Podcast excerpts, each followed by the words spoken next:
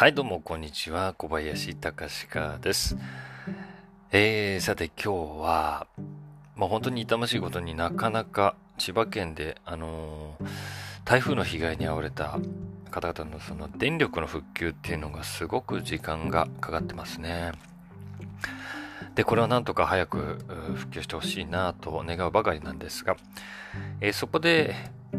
まあ、これが唯一の問題だとは言いませんけど、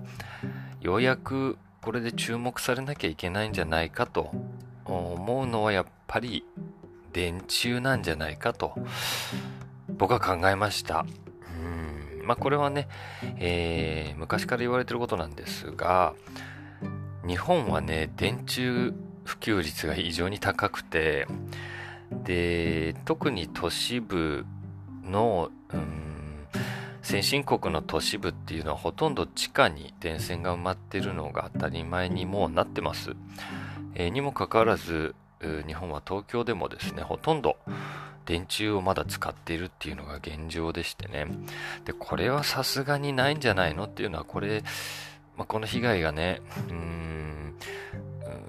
なんていうんですか、その反省となって変わっていけばいいなって僕は本当にすごく思いますね。あのもちろん、ね、今回の場合台風とかね水の被害だってまああるだろうからその地下に埋める時のあの共同校っていうんですかね。その、うん、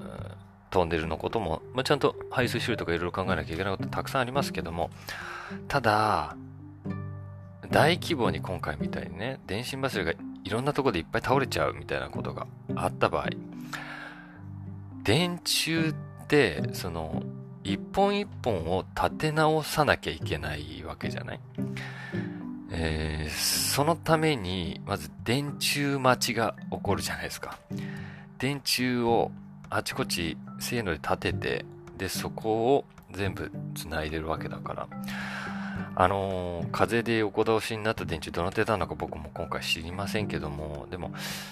そういうことがいざ起こった時にね、大変だっていうのと、あと、昔あの電力会社の CM でやってましたけど、え電力会社はね、その、電柱なんかの保守、点検に非常に毎日、日夜が努力してますみたいな CM がありましたけど、雨の中ね、あの、クレーン車みたいなのに乗って、高いところで作業してます、一生懸命っていう CM あったんですが、それがあもう無駄なんじゃないんですかってことなんですよね。無駄というか、だって、その車がなかったら、一切作業ができませんっていうことでしょう。いざ何かがあった時に、電柱待ちだし、その、作業クレーン車待ちだし、えそういうことが来ない、そういうのが来ないと、一切直せないわけですよね。で、それはすごく効率悪いし、いざという時に脆弱なあやり方になってますよね。明らかにそうですよね。だから、これも地中化をするべきなんだと僕は本当に思ってます。で、もちろん先進国でもそうなんだけど、その、見た目の問題もありますよね。あの例えば、僕あんまり海外行かないのにそういうこと言うのもなんだなんですけど、街並みが美しい場所みたいなところに電柱があって電線が通ってるだけで、写真がね、もう本当に撮れないですよ。あの、どうやっても電線が映っちゃうというななるから。あだから、えー、例えば、岡山にね、倉敷市あります。あの、倉敷市の、えー、美観地区っていうのは、もう電柱を一切、えー、取りやめてますし、で、そんなことはね、まあ、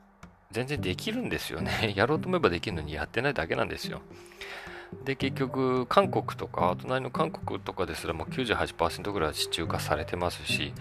別に技術がないわけでもお金がないわけでもないのに日本はやってないんですよね